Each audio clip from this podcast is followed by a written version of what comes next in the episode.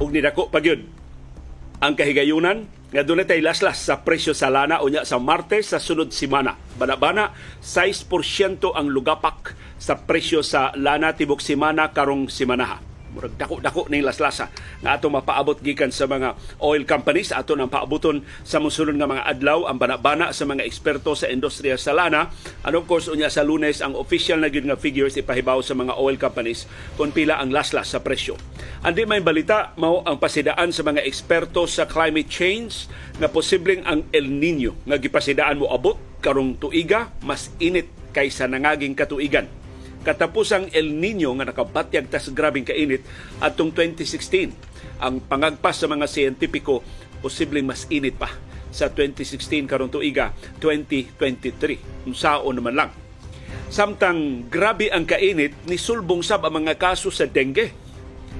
Dulan 200% ang pagsaka sa mga kaso sa dengue sa tibuok Pilipinas. Ngano man ni? Di ba ang dengue tungod na sa pagsigi og uwan? Kanadaghan nagpundo ang tubig. Ang banabana ang pagpasabot sa mga doktor, posibleng nisulbong ang mga kaso sa dengue bisan sa ting-init kay daghan ng nagpundo og tubig. Wa nay agas ang mga gripo, nagpundo na tagtubig sa mga baril, sa mga balde, unya mao man paboritong itluganan sa mga lamok.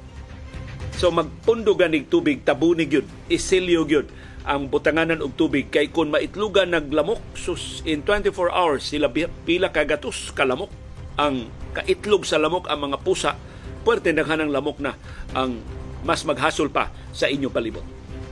Ato nang isgutan karong buntaga. Samtang nagtinulisukay na ang Land Transportation Office ug ang Department of Transportation kinsa may sad-an? Ining kalangay sa paghimo og mga plastic cards para sa mga driver's license Matod sa LTO, ang DOTR gisentro, gi, giimbudo ang tanan transaksyon na 50 million and above. So di kalihok ang LTO. Pero ang DOTR ningon ang LTO mo'y langayan. Wa pa na maglangay-langay ang LTO, di unta ni mahutag plastic cards para sa mga driver's license karon. Atong susihon kinsay sad-an, kinsay ni ipsot lang, nilusot lang ining maong hilisgutanan. Samtang maupagani pagkahuman sa investigasyon sa Senado sa bangis nga pagpatay ni Gobernador Roel Digamo sa Negros Oriental, dunay pagpangrakrak nga nahitabo gani ng kadlawon sa siyudad sa Dumaguete. Pila ka oras sa wa pa mga bot ang grupo nilang Mayor Janice Digamo sa Pamplona nitugpa ilang C-130 cargo plane sa airport sa Sibulan, silingan sa Dumaguete City sa Negros Oriental. Samtang gipahibaw sa PNP five-man committee na hingpit na ang ilang pag-review sa courtesy resignations sa tanang mga general o koronel sa kapolisan. O kadtong ilang mapamatudang na hilambigit sa illegal nga drugas, dawaton ang resignasyon ang limpyo o record ipabilin sa pwesto. Isalikway ang ilang courtesy resignations. Ni Auhag si PNP Chief Rodolfo Azurin Jr. mahimo bang ilho nato ang mga opisyal sa kapolisan nga dili dawaton ang resignasyon aron mahibaw ang katawan inosente sila sa mga pagduda nga nahilambigit sa illegal nga drugas. Samtang gipahibaw sa Malacañang ug sa White House sa Estados Unidos karong adlaw ang panagtagbo nilang Philippine President Ferdinand Marcos Jr. ug US President Joe Biden adto sa White House unya sa Mayo 1. Murag dunay bag-ang mukagot dinhi sa Asia ining balitaa nisikit na maginunuo ni Estados Unidos si Marcos human nakikchuwawap ni Presidente Xi Jinping dito sa Beijing. Gipunan pa sa National Economic and Development Authority NEDA sa pagdeklarar langay man kaayo ang mga proyekto gikan sa China a posibleng manguha tag mga pundo para sa mga infrastructure projects na mas reasonable ang terms dili sama kadako ang interes gikan sa Japan, gikan sa South Korea ug sa ubang kanasuran. murag mapangag yung bag-ang o kinagot anis China ini mga balitaa sa mga pasingit sa Pilipinas nila. Samtang doon natin update sa Philippine Basketball Association kay pila ka minutos gikan karon ang Game 6 tali sa TNT o sa Hinebra San Miguel sa PBA Governors Cup Finals. Naguna ang TNT 3-2 sa series kung makadaog ang TNT karon sila na kampiyon. Pero kung makadaog ang Hinebra tabla sila og dunay Game 7 deciding game para sa PBA Governors Cup Finals.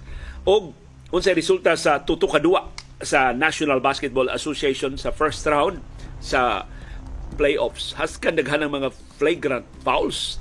So mas kontrobersyal na ang mga tawag sa mga referees. Nidaog ang Golden State Warriors batok sa Sacramento Kings og lubong kay pagkadauga. Ug ipahinumduman tas Warriors kinsay defending champions o kinsay hilaw pa ining match-up nila. O karong hapon na among basahon at pipila sa inyong mga opinion o reaksyon sa mga isyong gituki sa atong mga programa o mga hasming pangimbitar ninyo sa live edisyon sa atong kasayuran Kinoy Kuyan. Sulti, ayaw hilom, pakabana, ayaw pagluom. Imbitado ka kada hapon sa binayluay nga gawas no. Sa panahong sa kilom-kilom.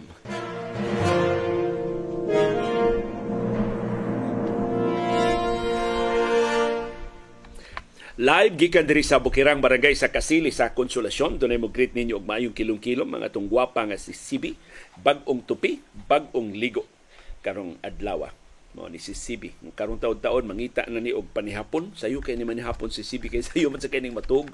Unya man pakan-o na ni Iris og sayo kay kung magduka-duka na di na mukaon maguulin sa Iris nga matug ni siya nga gutom ba or dili pa makahuman sa iyang panihapon. So mo ni si Sibi, mangutana unsa inyong merienda. Bisag wa mo mangutana ang among merienda dire sus Chinese empanada. Sibno lami asa dining empanada ni Ma'am Ami oy. Nag-birthday ba iyang papa? Di lang di lang magpag sa atong programa kay mauwaw iyang papa nga mag masigutan nangan pero happy birthday diha sa papa ni Ma'am Ami ang umaabot nga mother-in-law ni CB kay amo maning ibuya si CB ni Cotton ang ilang guwapo nga ero. Mo si Mama Amisib. Unya ang lain pa jud namong merienda kay daghan man kay mig merienda sibno. Nga asa di ay mi kuan oy. Kana ba murag siomay sa Chinese san nga siomay gikan gihapon ni Ma'am Ami. Pulos kang Ma'am Ami atong merienda karon sibno. Unya mangutana sa CCB unsa inyong kinakusgan nga potahe sa panihapon. Sip? Salamat kayo, CB. Kuyon na siya ni Dr. Iris pag aninaw sa matahom nga kilom-kilom diri sa among Bukirang Barangay sa Kasili sa Konsolasyon. Unsa man ang atong kahimtang sa panahon. Sigon sa pag-asa, perti natong inita, perti natong alimuuta karong adlaw dinhi sa atong syudad o sa probinsya sa Subo.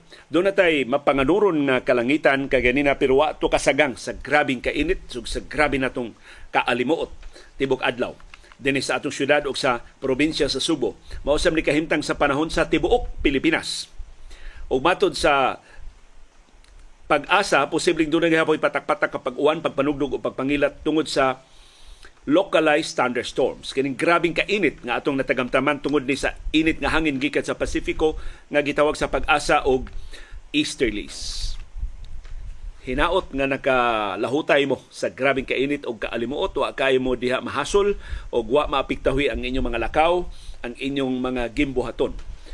Wa gitay lang mahimo gawa sa pag-adapt, pagsagop, pagpahaom sa atong mga kalihukan, pagpahaom sa atong inadlaw nga mga panikay-sikay ining grabing kainit ug kaalimuot sa atong kahimtang sa panahon.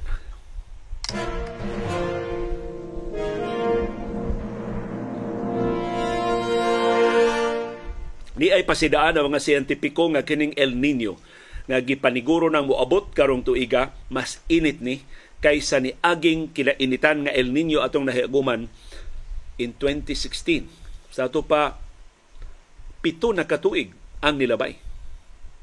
Matod sa mga siyentipiko, posibleng uh, record temperature, mas taas ni ang temperatura ato mapaabot sa 2023 or labing dugay 2024. So kung dili madayon ang El Nino this year, labing siguro mahinayon gyud unya sa sunod tuig sa 2024. Atol sa El Nino, ang hangin na nag huros padung sa kasadpan. Subay sa equator muhinay ang iyang huros. Unya ang init nga kadagatan iyang iduso padung sa silakat sidlakan nga bahin so padung dinhi sa ato. Maunay makamugna sa mas init na surface ocean temperatures. Sa pag init sa dagat mo init sa ang atong kahimtang sa panahon kay padung man nato ang init nga bahin sa kadagatan. Ang climate models nga gitamdan sa mga siyentipiko nagsugyot sa posibilidad nga strong El Nino ang mahitabo karong tuiga. Mas grabe ni kaysa nangagi nga mga El Nino nga atong nasinati. Ang kinainitan nga tuig sa tibuok kalibutan na record sa mga siyentipiko in 2016. Ug adto sang tuiga mao pagkahitabo sa El Nino. Although dili El Nino lang mao init sa atong kalibutan, ang atong climate change, ang atong pagpanamas-tamas sa atong kinaiyahan, sa atong kalikupan. Na ato lang na sa 2016 mao sa pagkahitabo sa El Nino. So naka-contribute ang El Nino sa mas pagpainit pagyud sa 2016. Sa niaging wow katuig, mausay na record nga wow ka kinainitan nga katuigan on record sa tibuok kalibutan, sa tibuok kasaysayan. So longer term ang warming trend tungod sa greenhouse gas emissions nga mao hinungdan ining global warming. Ang pagtaas sa temperatura tungod sa El Nino makapasamot sa climate change impacts sa Pilipinas ug sa ubang kanasuran nga nakasinati na karon og grabing kainit ang manifestation sa grabing kainit atol sa El Nino ang heat waves. Kitas Pilipinas na igo na taana ang Europa, ang Estados Unidos, ang India, ang Pakistan, China. Kasilingan na nato mga nasod na igo na sa heat waves. Makamatay. Kanang maong init kaayo nga huro sa hangin. Wow. Wa may uwan. Perting inita.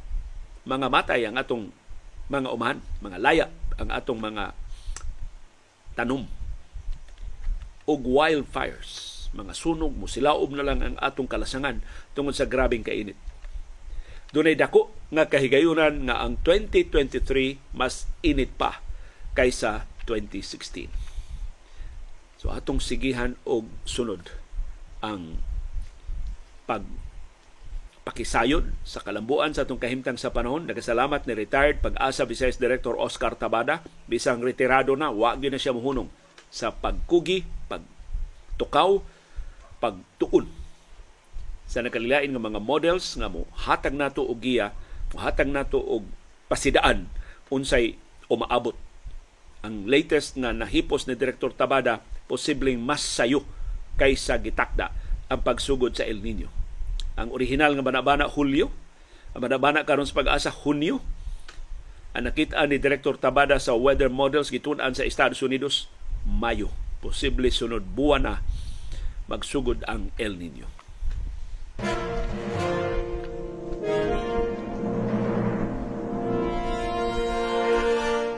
Ang maayong balita karong hapuna mao ang padayon nga pagbarato sa presyo sa lana sa merkado sa kalibutan. Nasumpayan og laing laslas sa presyo bali na sab og 2% ang laslas sa unang mga oras sa trading karong katapos ang adlaw sa simana So nasumpay ni sa nangaging nga mga adlaw nga nagsigi og tidlom ang atong presyo sa lana. Ang banabana karon dako kaayo ang weekly decline. Posible mo abot og 6%. Sus.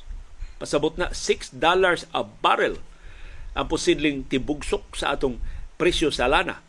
Kung ma-translate na sa aktual nga laslas unya sa sunod semana, hopefully wala impalusot ang mga oil companies, ila dayon tang ingnon nga mahal ang freight charges, mas dako unta ang laslas nga atong mapaabot unya sa Martes sa sunod semana. Ang rason ini padayon nga pag barato sa lana sa merkado sa kalibutan mao ang kahuyang sa economic data sa Estados Unidos ug ingon man ang pagsulbong sa gasoline inventories sa Estados Unidos. Daghan kay silang inventaryong gasolina nagpasabot way ni gamit. Luya ang konsumo sa gasolina sa Estados Unidos. Ug ikatuto ang nagkadako nga kabalaka sa global recession. Ug kung mag-recession, ang lana mo'y unang usas labing maapektuhan. Mo, maluya sa pagkonsumo sa lana. So, kung magpadayon ni, eh, way dagkong dramatic nga kausaban sa musunod nga mga oras, ang weekly drop sa presyo sa lana about 6%. So, ug mga adlaw doon na pasiuna bana-bana In fact, karong hapon atong tan-awon ang post ni Alvin El Chico sa iyang Facebook o sa iyang Twitter. Nanay bana-bana ang Department of Energy. Based sa first four days this week, sa trading this week. Kung pila ang laslas, kay siguro naman yun nga dunay laslas sa presyo sa lana. Ug ipatuman ni sa mga oil companies din sa ato. Unya sa Martes puhon.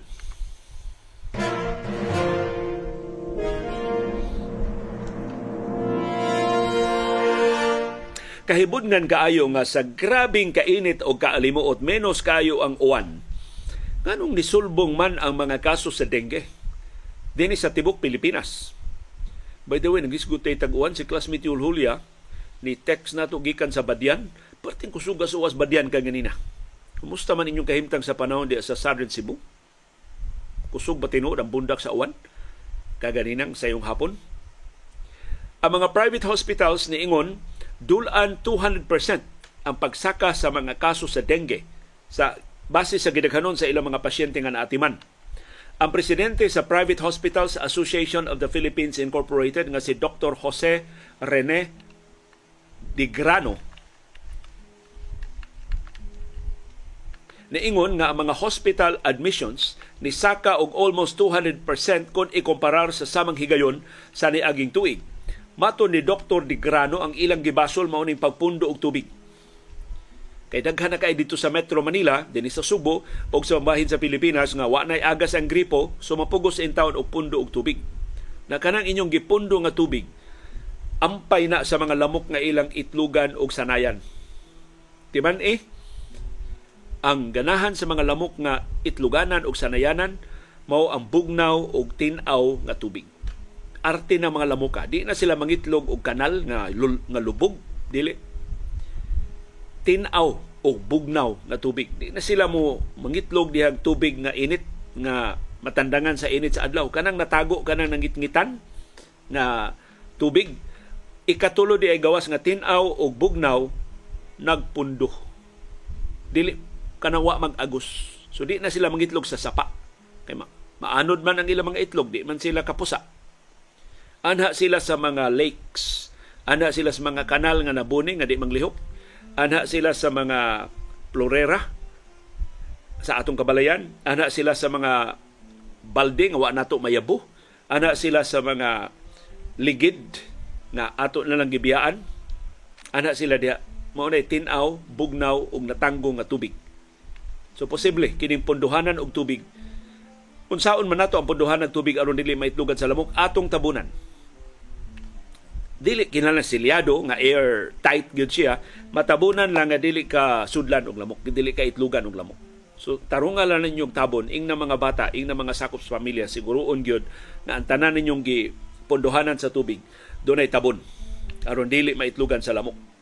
Niabot og 27,670 ka dengue cases ang na-record sa Department of Health gikan sa pagsugod karon tuiga hangtod sa Marso 18 mas taas ni og 94% kung ikomparar sa 14,278 nga gireport sa samang higayon sa niaging tuig. So bantay-bantay ta sa dengue o pasingot ra gyud. Kakugi ra gyud mo atong kinakusgan nga panagang batok sa dengue. Manglimpyo ta diya sa atong palibot. Ipangyabo nato ang tanang pondohanan sa tubig. Atong pahilumduman atong mga silingan. Magtinabangay ta diya sa atong mga barangay diya sa atong mga purok. Kay hugawan nimong silingan, anha ang lamok man, mamaak ninyo na makadengge mo simbako. So kinahanglang magtinabangay ta na mataligam ang paglimpyo silingan ato na lang hipuson ng ilang basura ato nang ipangyabo ang ilang mga sudlan tubig nga ilang nataligaman ilang nakalimtan. Kay kita man tanan mo magantos labi nagsikit-sikit ang kabalayan di gyud na magpili ang lamok nga niya man ko sabay ni Nora. Di lang ako paako ng pikas nga bay ni Anselmo Wa gyud nagipili ang lamok asa dihay nindot kay paakon nga mga bukton, mga aping o mga paa maunay ilang initan o kung simbako do na na sila Aegis aegypti kanang kagaws dengue mataptan mamiligro ta simbako. So, sayon kayo ang pagbatok sa dengue. Ang pagpakabana, pagkugi, paglimpyo sa atong palibot.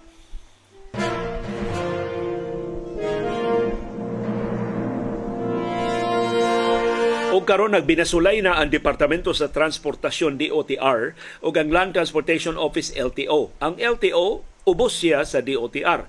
pero naglali sila duha kinsay mabasol ining kakuwang og plastic cards para sa driver's license nga napugos na lang ang LTO pagpang-issue og mga papel nga mga driver's license. Matod sa Land Transportation Office sa ilang pahibaw nga nahutda na sila og plastic sa ni sa Departamento sa Transportasyon. Kay atong Enero kining atong Transportation Secretary ni issue og memorandum nga ang tanang transaksyon nga mag-involve og 50 million pesos and above ang DOTR mao mo procure. Tanang procurement nga 50 million and above DOTR dili ang LTO dili ang mga ahensya ubos sa DOTR adto sa central office ang procurement. So ingon ang LTO wa sila nahimo gitugutan nila ang DOTR nga mao mo procure nalangay man. So mao nang nahutdan sila og plastic ang DTR sa ilabahin ingon ang LTO mo isadan ini. Kay ko ni procure pa dayon ang LTO dili maabdan na mahutdan tag plastic para sa mga driver's license. So kinsa may sakto nilang duha? Samtang maglali sila, ang mga driver mo na problema. Di mo nang papel na lang ang ilang driver's license. Na matsambahan ng magkadusingot diha ang imong pitaka, magisi ng imong papel unsa naman imong ipakita? Ngadto sa traffic enforcer nga makadakop nimo. Ang LTO ni Banabana na ang nahibilin karon nga mga plastic cards para sa driver's license 147,000 na lang. Ug igo na lang ko nini hangtod sa katapusan ining buwana pero sa atong readers sa, sa atong viewers karon taud-taud do na basahon nga usa niya ka kasayuran nakakuha siya driver's license karong bag-o din Sugbo, papel na mao'y gigamit. So posible kining nahibiling 147,000 to ana lang ni sa Metro Manila. Dool man sila sa central office, sila te, sila teli katapusang nakakuha sa mga plastic cards. Aron pag tubag ining maong problema, ang DOTR nagplano pag-purchase og kabahin sa total volume sa mga license cards nga gikinahanglan sa LTO bisag wa pa mahingpit ang terms of reference sa DOTR. Tanawa ra. So wa pa gid bidding. Okay. Maghisgot kag terms of reference mo ni requirements sa bidding. Kanang terms of reference ba nga unsay gidak specify ba unsa nga mga nga transaksyon panitan driver's license unsay gidak unsa driver's license unsa kabaga unsay klase sa plastic. Aron nga dunay competitive bidding nga mahitabo. Mao pay paghimo og terms of reference sa Department of Transportation. Pero mao gini mahitabo kung imong itingob ang transaksyon, imbes imong i-empower ang imong mga opisina under the central office, ila man ang gihanggob ang tanan. Ya makaato sila kadaghang opisina ubos sa Departamento sa Transportasyon. Nagdungan-dungan diha kay o ipagsugod sa tuig aperting dugaya nila nga naka-procure. Sigon sa DOTR, ilan ang gituki uban sa Department of Budget and Management ang mga paagi pagpaspas sa pagpamalit o mga license cards. Ug mao ni ang basol sa DOTR, ang LTO na pakyas sa paghimog early procurement activities in compliance with existing rules. ang LTO mo isadan, dili ang DOTR. Pero ang hepe sa LTO, ang anak ni sa kanhi Transportation Secretary ni kanhi Presidente Rodrigo Duterte nga si Arthur Tugade, si Jose Arturo o J. Art Tugade. Niingon ang DOTR order nga giluwatan adtong Enero nga ang procurement adto na sa central office mo ay nakapalangay sa ilang pagpamalit o mga plastic cards. Mato ni Tugade ang LTO andam na adto pang Disyembre. Pero tungod sa circular sa DOTR atong Enero, wa sila madayon sa pagpamalit. Kay gisugo sila nga hunungon ang tanang procurement activities kay ang tanang procurement activities isentro na sa DOTR Central. Mato ni Tugade pag asumergyo niya sa pwesto kay bago man siyang gitudlo ni presidente Ferdinand Marcos Jr. Iya dayong gipa inventaryo ang mga driver's licenses o mga license plates. Mato ni Tugade as early as November nakita na sa LTO nga critical ang inventaryo sa mga plastic cards. Motong nangandam na sila procurement, naapsan man sila inibag-ong lagda sa DOTR nga di na sila mo procure ang central office na. Ang procurement process sa mga plastic cards para sa driver's license, hilabihang langaya ang pagsumiter sa mga bids gi-extend og laing 30 days. Sa ato pa unya gikas Abril 24 unta karon unta tong simana mahuman, ang sunod simana unta mahuman, unya na sa May 24 kay gi-extend og 30 days ang submission of bids.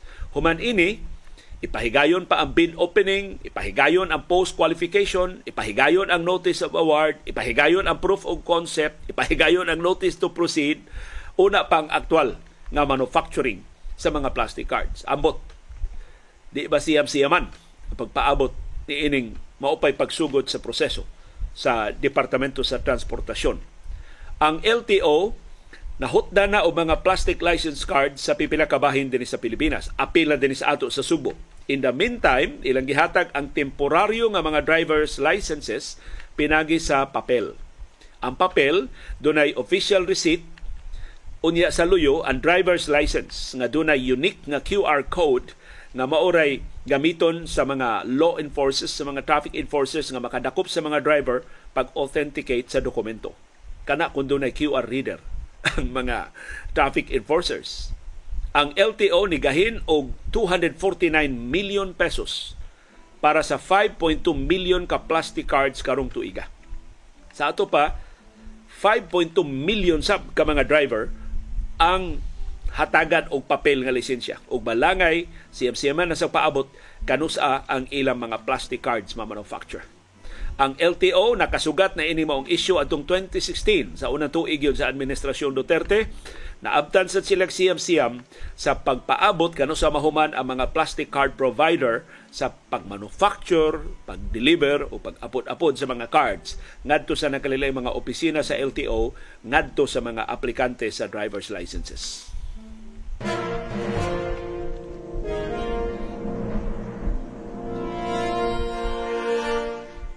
Nipasalig ang kapulisan sa Negros Oriental, andam sila mohatag og seguridad nilang Mayor Janice Digamo sa Pamplona o sa ubang mga nitistigo sa investigasyon sa Senado karong simanaha. Pero mao pa lang gani pag-abot nilang Digamo balik ngadto sa Negros Oriental doon na say pagpangrakrak nga nahitabo sa siyudad sa Dumaguete. Matod sa Negros Oriental Provincial Police Office nga safe silang Mayor Digamo silang pag-abot ganinang buntag gikas Manila Nitugpa ang C-130 cargo plane diha sa airport sa Sibulan. Silingang lungsod sa Dumaguete. Actually, kanang ilang gitawag ng Dumaguete City Airport na na mahimutang sa lungsod sa Sibulan. So technically, Sibulan Airport na. So kaniadto, amigo man tong Rico Lucena ang mayor sa Sibulan, ilang gisungog na mayor. Musugot ka mayor, gitawag og Dumaguete Airport. Unya na na sa Sibulan. Ingon siya, bahala na usay nga na narik basta ang buhi sa airport ari Sibulan. Jowa, dili importante para niyangan ang buhis. Sila'y magkolekta. Kamo na nahitabo, Sibulan uh, Dumaguete Airport pero nasa Sibulan. Pero bito sa airport sa Western Visayas, naa sa laing lugar pero lain ang gingan Bacolod Airport pero wa sa Bacolod mahimutang ang airport. Mas inila magod angan nga Bacolod. Ang hepe sa kapulisan sa Negros Oriental si Police Colonel Alex Recinto mo'y nipasalig nga luwas ang pag-abot sa 60 ka mga sakop sa delegasyon ni Pamplona Mayor Janice Digamo. Kuyog niya dito sa Senado. Niabot sila sa airport sa Sibulan gikan sa Metro Manila C-130 cargo plane sa Philippine Air Force nga moro sa ilang nisakyan padung sa Manila last week. Ang grupo ni Biya sa Negros Oriental atong Abril 15 pagtambong sa tuto ka nga hearing sa Senate Committee on Public Order and Dangerous Drugs. Pipila sa nitambong dito sab sa Department of Justice para sa preliminary investigation sa pagpangrakrak ni Gobernador Digamo sa iyang residential compound dito sa Pamplona na namatyan sad sa uban pa mga biktima ug mas daghan ang nasamdan.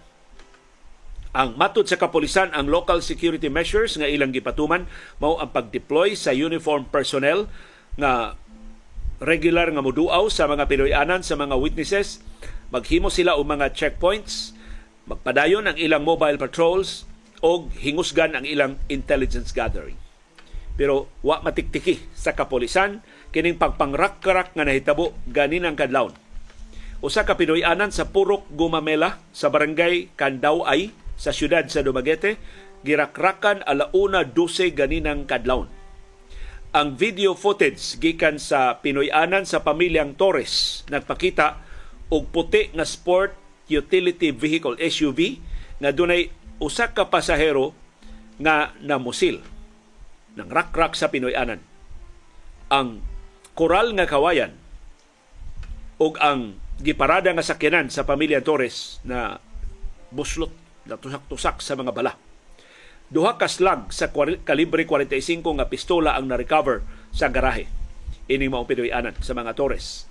Matod ni Colonel Recinto, Iyan ang gimanduan ang Dumaguete City Police Chief, si Police Lieutenant Colonel Ronuel Fungo sa pag-imbestigar ining maong insidente. Sus, doon ako na hinabi na taga Negros Oriental, tinuod ko noy, tandugon ang sitwasyon des Negros Oriental. Walay mga major incidents, kaya tiyo mo ng unom ka batalyon ka mga sundao ang gideploy, pero tandugon doon na kuno mga mayor diha tinuod yung warlords. Dili lang mga tebes. Doon na pay ubang mga mayor diha nga daghan kaayong mga armas ambot nga nung wa pay pagpangronda, nga nung wa pay pagdisarmar, nga nung wa pay dismantling sa private army na maumtay gipasalig ni Presidente Ferdinand Marcos Jr. sa iyang pagduaw sa haya ni Gobernador Roel Digamo diha sa Negros Oriental.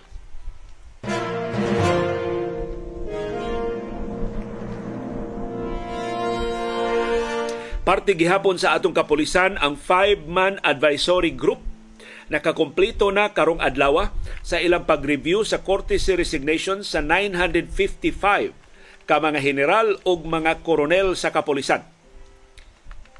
Aron paglimpyo sa organisasyon gikan sa bisan unsa kalambigitan sa ilegal nga drugas. Nahingpit ang screening kagahapon Huwebes Onya, nag-meeting dayon ang advisory group sa ika wow nga sunod-sunod nga higayon og nihimo na sila sa ilang mga gisuwat ng ilang findings ug ang ilang mga rekomendasyon. Ang ilang final report ilang endorse ngadto sa National Police Commission Chairperson Interior ug Local Government Secretary Benjamin Abalos Jr. para sa ang final review. Dayon, human sa review ni Abalos, ang final report isumiter ngadto ni Presidente Ferdinand Marcos Jr. ug siya mo imo decider Dawaton ba o dili ang mga courtesy resignations ining mga general o mga koronel sa kapolisan. Kinsa ning sakop sa five-man panel, pertingil-ngigas mga sakop ini, gipanguluhan sa PNP Chief nga si Police General Rodolfo Azurin Jr., sa mayor sa siyudad sa Baguio, retirado general nga si Benjamin Magalong, Office of the Presidential Advisor on Military Affairs, Undersecretary nga si Isagani Neres, kanhi Defense Secretary Gibo Teodoro Jr. o kanhi Court of Appeals Associate Justice Melchor Quirino Sadang. Sa 955 ka mga general o full colonels, 12 ang wa mo sumiter sa ilang korte si resignations. Pero sigon ni Abalos, technically usara ka senior officer ang wa mo tuman sa ilang gipangayo nga korte si resignations kay ang uban ko nga wa mo sumiter sa ilang korte si resignations, retirado na or hapit na moritero. Sa imbahin si Asurin nga dili maayog relasyon ni Abalos ni Auhag, mahimo ba nga ang mga pulis kansang korte si resignations dili dawaton nganlan sa publiko? Kaya nasabutan man nga dili nganlan kadtong mga resignation mga pulis kansang resignation dawaton. Pasabot na hilambigit sila sa illegal nga drugas. Unya may kasong gipasaka batong nila. Sumurog pakauaw So ingon si Asurin, kanto lang mga resignasyon nga wa dawata mo inganlan. Aron makaginawa sa taog luag ang kapulisan, malimpyuhan ang ilangan. Gikan sa pagduda. Kay karon kining 955 mo gidudahan. Na dunay mga durugista diha, diha dunay mga nagnegosyo og illegal nga drugas. So niingon si Asurin nga iyang nahibawan ngilngig man siya ba pangu sa review panel. Mato ni Asurin iyang nahibawan gikan sa opisina ni Secretary Benhor Abalos nga ang korte sa resignation sa 917 ka mga general o mga full colonels gid pang deny. Dili dawaton ang 917. So nidangop ko sa akong calculator kung 955 ang giparesign, ya 917 ka resignasyon ang dili dawaton, sa ato pa dunay 38 nga dawaton ang resignasyon. Kining 38 considered resigned na ba ni sila? Kay wa na may due process kinahanglan. ang courtesy resignation ila namang gisumiter. So kung dawato ng ilang courtesy resignation, they will be automatically considered resigned upon the acceptance of their courtesy resignation. So ano hearing? Di na sila mimuhan. Ni-resign man sila. Wala na sila benepisyo nga madawat. Ni-resign man sila. Amot, ako siguro, wala ba yung benepisyo nga madawat kay generous ra ba kay ng pension system, retirement system sa Philippine National Police. Wa sila amot bisag usa ka dako unya pertindakuan nilang pension, pariha ang ilang pension sa sweldo sa sweldo sa active service, sa naa pa sa aktibo nga serbisyo. So, kung dili nganlan ang 38, nganlan ang 917. Inignan sa 917, asayon na kay pagtakdo. Uy, wa man manganli din ni hepe sa among polis. Wa man manganli din ang hepe sa among Police Regional Office. Uy, wa man manganli diri ang guan katong naa sa Campo Crame.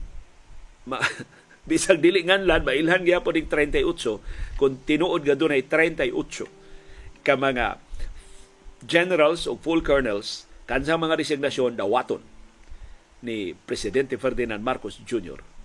isip pangu sa Philippine National Police. Kaya siya may police in chief sa mga siya commander-in-chief sa Armadong Kusog, siya sa kinatas ang opisyal sa Philippine National Police.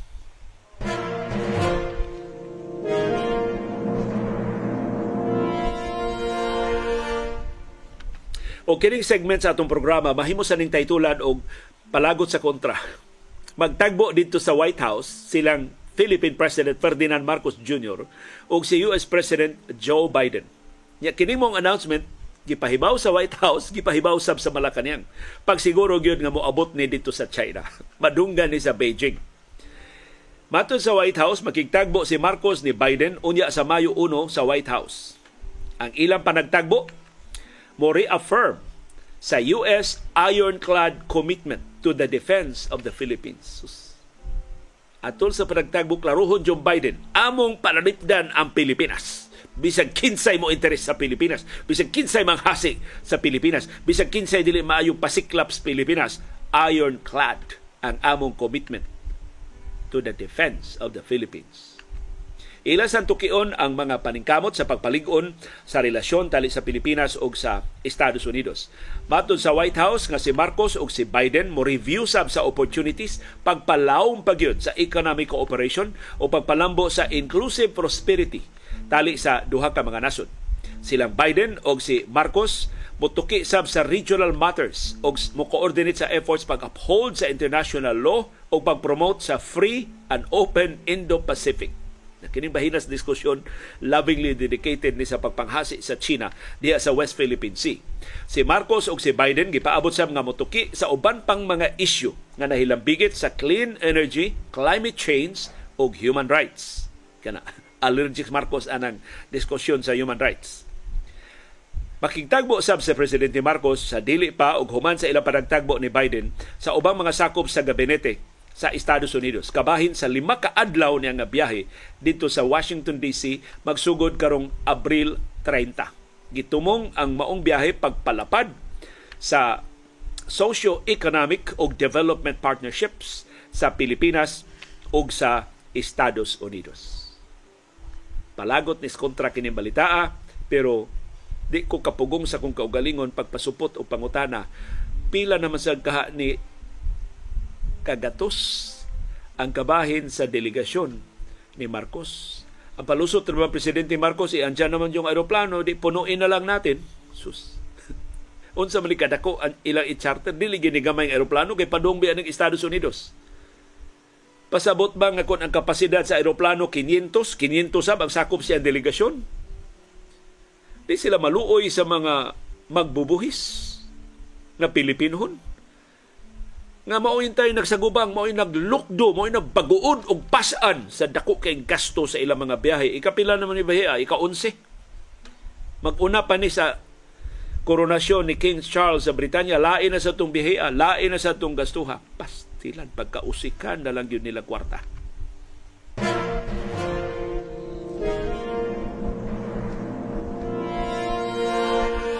O kining maong segment sa atong programa, mahimo sang taytulan o palagot sa kontra part 2. ang National Economic and Development Authority ni Pahibaw hangtod karon wa sila kikitag anino sa mga proyekto nga gipasalig sa China nga ilang pasyugdahan din sa Pilipinas. Ikapila naman rong buwan sa administrasyong Marcos di asumer siya June 30 utong tutok. So July, August, September, October, November, December, January, February, March, April, napuo na. Napuo na kabuan ang administrasyong Marcos Wa pay bisan usas mga proyektong gipasalig ni presidente Xi Jinping o sa ubang opisyal sa China ang naturukan bisag groundbreaking na lang dinhi sa ato. So niingon karon ang National Economic and Development Authority dili sila magsalig sa China. Kining gipasalig sa China nga Belt and Road Initiative, wa pa may nakita nga proyekto hantud karon. Mangita sila og lain tinubdan sa pondo As of 2016, sa administrasyon pa ning Duterte, 75 ka proyekto ang ipasalig sa China. Pila na ka proyekto ang napatuman? Duhara. Duhara ka proyekto ang nakumplito. Bisan sa kasuod unta ni kanhi Presidente Duterte o ni Presidente Xi Jinping sa China. Sumato ni DEDA Secretary General Arsenio Balisacan na samtang ang Pilipinas mohangop sa funding gikan sa China pero kung dili mo tinuod ang China sa ilang commitment, mangita og laing tinubdan sa pundo ang Pilipinas. Gisgutan ni balisakan ang Japan, ang South Korea ug uban pang kanasuran nga mo offer og better terms para sa mga proyekto. Mato ni balisakan sa niaging tuig ang Department of Transportation ni pahibaw sa pagtukod sa pipila ka mga railway projects sa China ubo sa build build build pero wa kairog ang mga proyekto kay way pundo press release ra kutob ning China wa gid gani pondohi bisag usa na lang kadako ang ilang mga proyekto. Pipila sa mga proyekto nga wa ponduhi mao ang pinangga kayo ni kanhi presidente Rodrigo Duterte nga Mindanao Railway project. Kabahin dito sa iyang saad sa kampanya. Wa madayon. Hangtod karon way timaan ipatuman ba sa China. Karon tuiga ang Malacañang niingon nga si Marcos nakakuha og 22 billion US dollars nga balor sa investment pledges sa iyang state visit sa China pagsugod siyang termino. Si Duterte, nibisita sa sa China o pag-uli niya dunay 24 billion US dollars nga investment og loan pledges ang China. Hantod karon way nakita. Sa pledges para ni Marcos, way nakita duhara ang nakita sa mga pledges para Duterte. Sa tuig 2020, ang bulanon nga Socio-Economic Planning Secretary ni Duterte nga si Ernesto Pernia niingon hinay kaayo ang China sa paghatag og funding sa mga infrastructure projects sa Pilipinas. In other words, sa pamatud-an sa panahong Duterte, nadasunan sa panahon ni Marcos, baka kung dako pagarparay nag ayo ining China.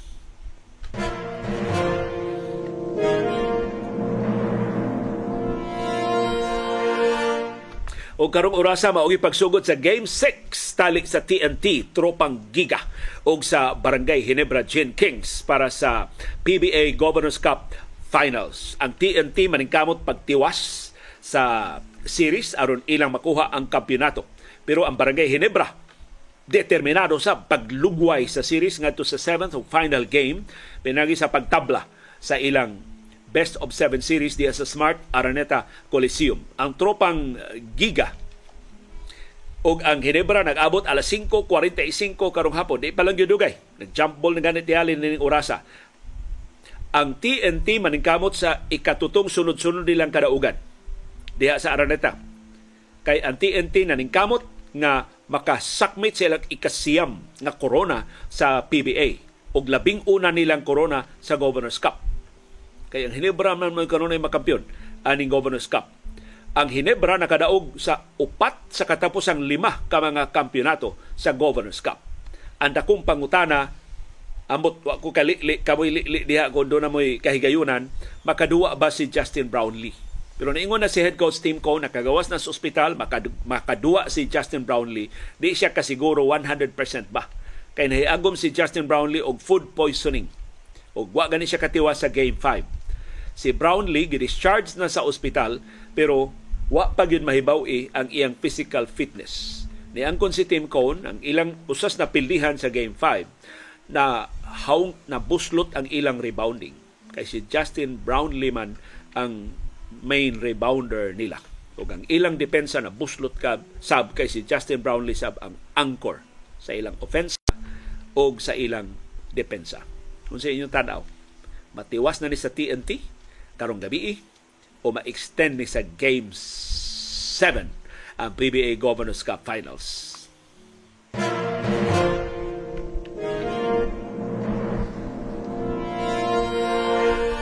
Og ang resulta sa mga duwa sa National Basketball Association karong adlaw.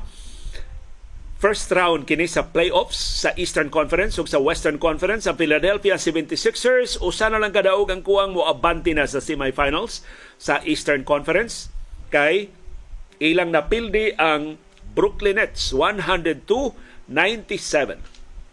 So 3-0 na. Tulunay daog sa Sixers, wa pay daog ang Nets Si Tyrese Maximo inangu sa kadaugan sa Nets. Koreksyon sa Sixers, so bari 25 points. Si James Harden dunay 21 points. Si Joel Embiid dunay 14 points. Ang napildi nga Nets gipanguluhan ni Michael Bridges nga dunay 26 points og Spencer Dinwiddie nga dunay 20 points. Pero hilabi na naghanang flagrant foul sa duwa. Si James Harden sa Sixers gi-eject gipalagpot sa duwa wa katiwa sa duwa. Kutob na siya third quarter? Tungod sa iyang hard foul ni Royce O'Neal sa Brooklyn Nets. Samtang si Joel Embiid nakadawat og flagrant foul 1 tungod sa iyang pagpatid sa private part ni Nick Claxton sa midsection sa first quarter.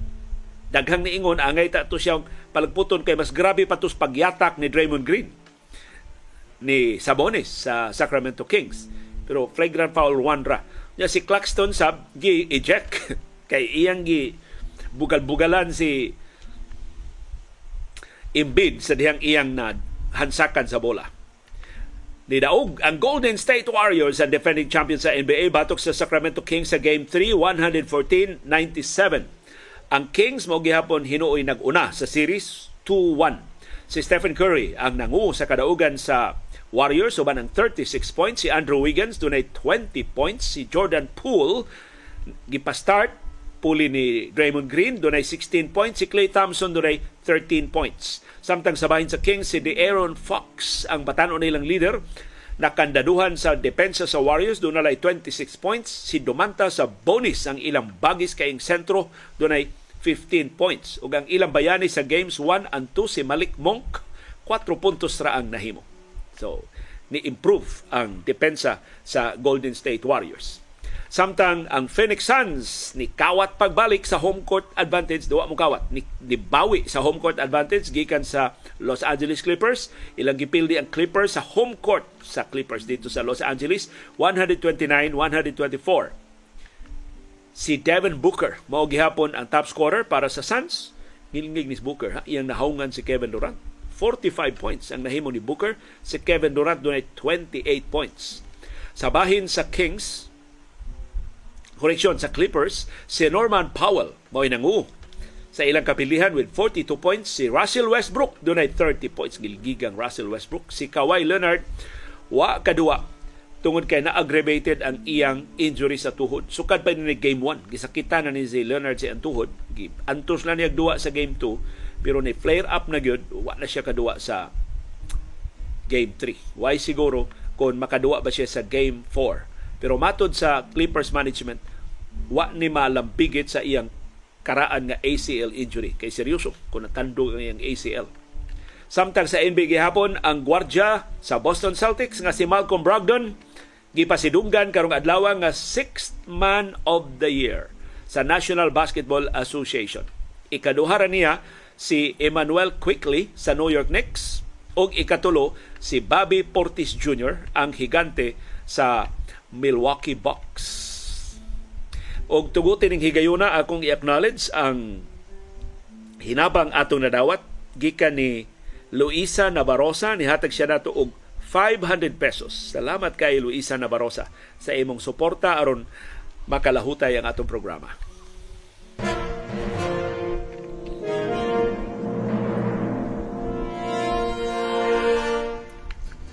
Daghang salamat sa inyong aktibo nga pag-apil sa atong programa, pinagi sa pag-like, pinagi sa pag-share o pinagi sa pag-comment. Og niya ang pipila sa mga komentaryo, mga reaksyon sa atong mga tigpaminaw sa on-demand na version sa atong programa. Wa sila kaabot sa atong live streaming.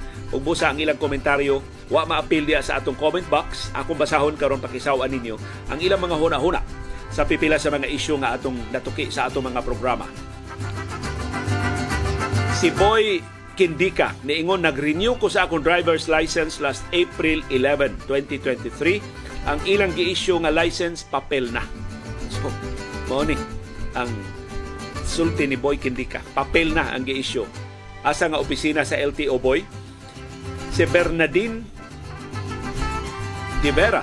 Niingon, why man ang mga senador excluding Hontiveros, see no evil, hear no evil, and speak no evil man kaluoy gyud ni Risa. Siya ra gyud ang nag-inusara nga nakigpisog para sa kaayuhan sa atong nasod. Mao ni resulta kung dili nato tarungon og pili ang atong mga leader. Sakto jud ka Bernadine. Hinaot makarealize ang atong mga botante unsa ka importante ang atong pagtarong pagpili sa mga leader ining nasura. Samtang si Jar NB nagabusay sa Cebu City Why trabaho karon pero dunay trabaho ugma. Saon pagka long weekend ana tinuod na. Unsa ni nataligamaan ni presidente Ferdinand Marcos Jr. sa pagdeklarar og long weekend kalimot siya dunay trabaho sa Sabado. Bisang iyang i-holiday ang Biyernes di ka kabiyahe kay balik magtrabaho ini ka Sabado. Do sa mga government employees kay wa may trabaho sa Sabado. Pero kasagaras mga kompanya dunay duty sa Sabado. Ingon si Jarb, hilig yun kay bakasyon ning atong pango. Incompetent is the new normal in government. Og si Corazon Comeros, yes to ICC. Boto siya para sa International Criminal Court. So justice can be given to the helpless victims and their families of the brutal war against drugs in the Philippines. Hinaot ha Kausap ang una ni Presidente Ferdinand Marcos Jr. Magtagbo man sila ni US President Joe Biden. May man kini mo pasingit og istorya si Biden. Iyang mapasumbingayan si Marcos. Mas maayo, Mr. President. Di man ni imong atraso, imo na lang ng tabangan ang International Criminal Court aron mosamot kag kahumot sa ubang kanasuran. Di ka pariha kasalbahi sa imong amahan. Mutabang di ka sa pagpatigbabaw sa rule of law bisag maigan ang imong aliados politika nga nahibaw naman ta sa dili madugay imo naman sa nang ikakontra kay magsige man blackmail sa imong administrasyon. So, hinaot, maliso ang baruganan sa administrasyon, mutabang ka sa ICC aron makaangkon og hustisya ang mga biktima sa laktod nga pinatyanay sa gubat batok sa illegal nga druga since 2016 o sa mas bangis pag yung pinatyanay sa Davao Death Squad since 2011.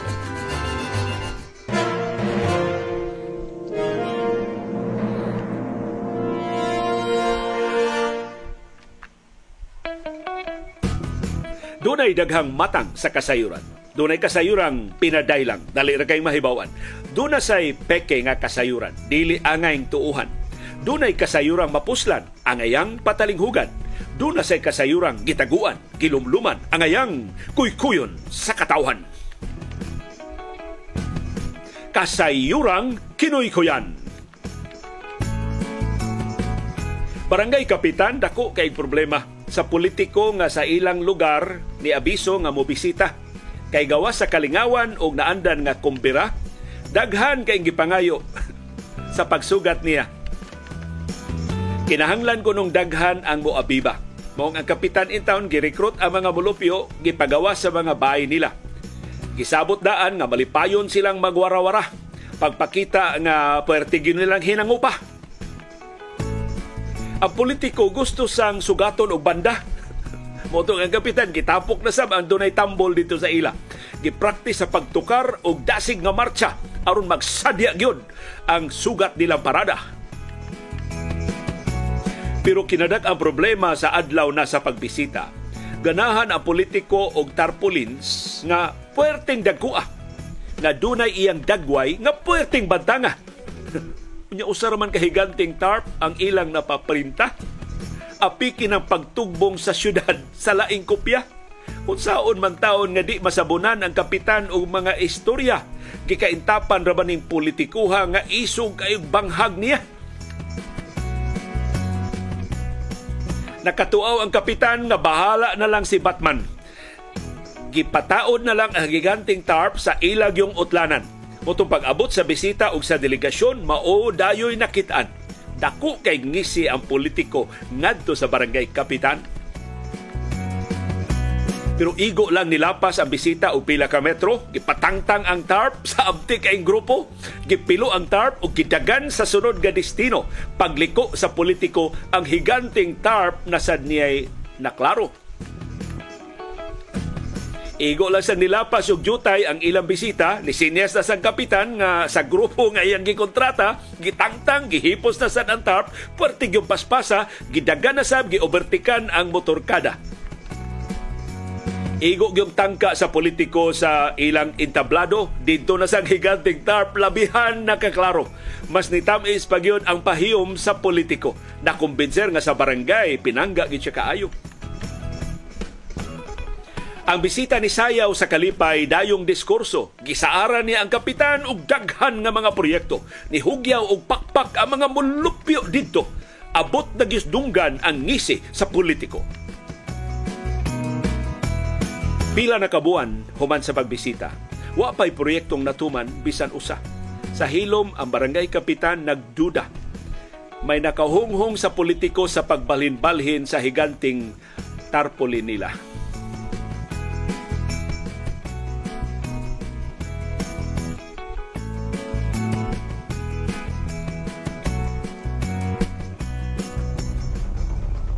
Dagasalamat sa inyong padayon nga interes. Dagasalamat sa inyong paningkamot pagsabot sa mga kahulugan sa labing mahinungdanong ng mga panghitabo sa atong palibot. Labaw sa tanan nagasalamat yung pagahin o panahon, paggasto og kwarta, pagpalit og internet data, paghupot og ali agwanta aron pagtultol ining atong plataporma o aron paglili ni ining kabos og dili takos nga panahon sa kilom-kilom.